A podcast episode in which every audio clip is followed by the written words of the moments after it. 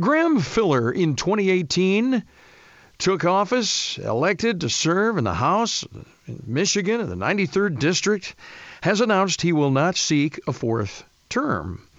Uh, and so I figured we'd reach out and just get his take on things. I don't think we've spoken before. Maybe we have. I don't know. Graham, good morning. Welcome to your morning wake-ups. Good to have you on.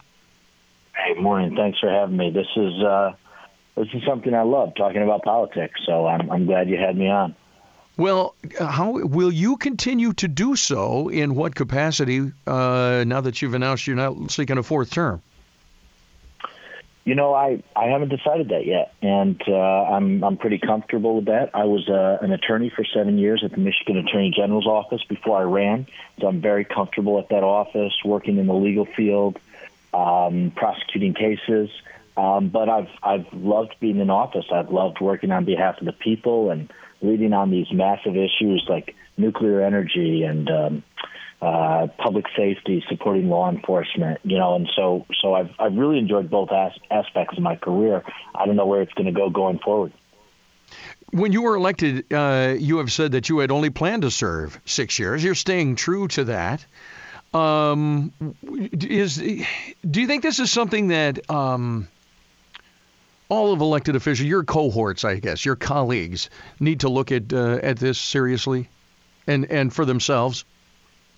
You know, I, I really pushed back. When I started, um, Michigan had the strictest term limits uh, in the country for a full-time legislature.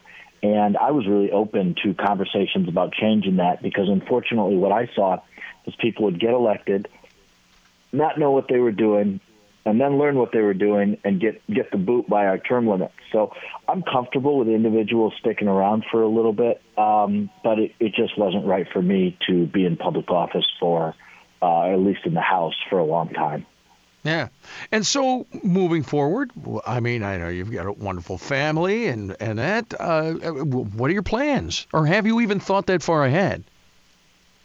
Yeah, I haven't really thought that much about it. Um, again, love being a lawyer, um, love working in politics, uh, especially during COVID when I felt like Like people wanted um, answers and people needed assistance with their unemployment. I don't know if you remember that whole thing. Oh, yeah. We helped uh, hun- hundreds of people get their unemployment benefits when they were uh, the state government's um, system broke down.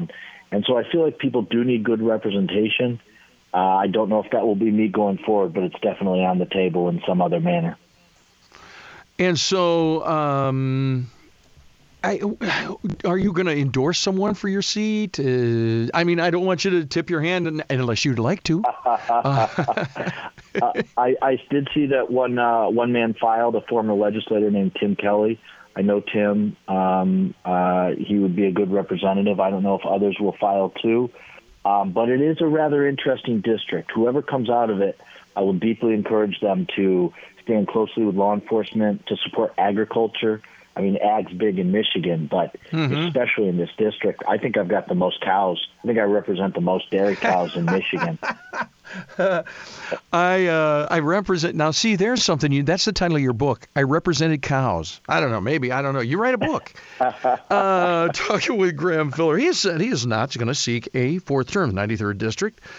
Uh, and so, uh, what, how have things changed, say, in the last, or have they, in the last six years in state government? I think the same thing that I saw coming in, the same thing I see when I'm leaving the House, um, which is um, a lot of the things I work on that people will never know about is bipartisan, nonpartisan, um, uh, coalition building, nuclear energy. That's not a partisan issue, right? Cannabis reform, not partisan. Criminal justice field, not partisan. And so I wish people would talk more about those things instead of sort of the things that we disagree on, the polarizing and the national issues and the Trump versus Biden. Um, yeah. But uh, but th- that's a wish of mine and a prayer of mine. And I think if you'll talk to a lot of the people that I represented, they'll say that I, I didn't take a partisan bet. And that was always my goal. Um, yes, I run as a Republican, but I'll work with you no matter what, no matter what side of the fence you're on. Yeah, I've, I've said that in the past. I, I I don't know how we got so far uh, down that path of of uh, me and you. If you don't believe one thing I believe, then we're enemies. I, that's just got to go away. And it wasn't always like that. I, I and I think, yes, you have to have your principles, you have to have your views, but you got to be able to sit down in the sandbox or sit down and have a cup of coffee or whatever the analogy you use and talk about stuff without calling each other extremist and uh, and throwing darts at each other. Uh, well, maybe you uh, maybe you have some influence in that realm uh, once you're out of office. You think maybe you'd have more influence. I don't know. I can't quite tell. I do tell you that my, almost my favorite thing, my first term, I was uh, chair of a judiciary committee, and I wouldn't have the votes for a bill. So I'd go over to the Democrat side, and I'd, I'd put my knee down on the House floor, and I'd say, hey, bill's coming up. It's a good one. It's not partisan. What can we do for you? How can I get you to yes? And then I'd do it on the Republican side, and I'd build some, you know, build some support and get that bill running to the governor's desk. And I, I just saw so much power in that, and I still do. Um And one of my other goals when I got in is to sort of make people hate politics less. Uh, so I'll, I'll go into your business, and I want to learn about the business. I don't care if you're Republican or Democrat. I just want to know, is the state over-regulating or, or properly regulating you? Can I help out in some manner? Because that's what I think deep down people want from government, not partisan fighting. It's just good, straightforward representation. Yeah, and a friend of I like I like that. A friend of small business, no matter what side of the aisle. There shouldn't be a well. Yeah, you're always going to have a side of the aisle, but a uh, friend of small business. And in your district, like you said, maybe most of your small businesses were farmers because that's a business. Yeah. yeah, yeah. They took it on the nose during COVID, so we had to speak up Boy. really strongly that we thought your small restaurant, your mom and pop, your downtown, that should be open. And so that's that was a way I represented them. Yeah, Graham Filler, ninety-third district. Republican state representative, uh, not seeking a, a fourth term. I'm sure your family, uh, the wife's got to be happy. You're going to be home more. I I think, um, or maybe not. I think you're probably. I think no. I think you're probably right.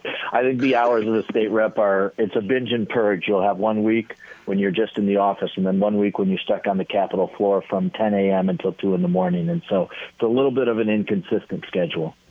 Yeah, yeah. Go fishing, for crying out loud. You know what? Maybe we need to do that. Graham, you and I, we work on a coalition of fishing. I like the way it sounds, the coalition of fishing. What we do is we get Republicans go, go and Democrats. The Go Fishing Coalition. The Go Fishing Coalition. We get Republicans, Democrats, Independents, I don't care. We get them on a boat, we go out on the lake, we go fishing, for crying out loud.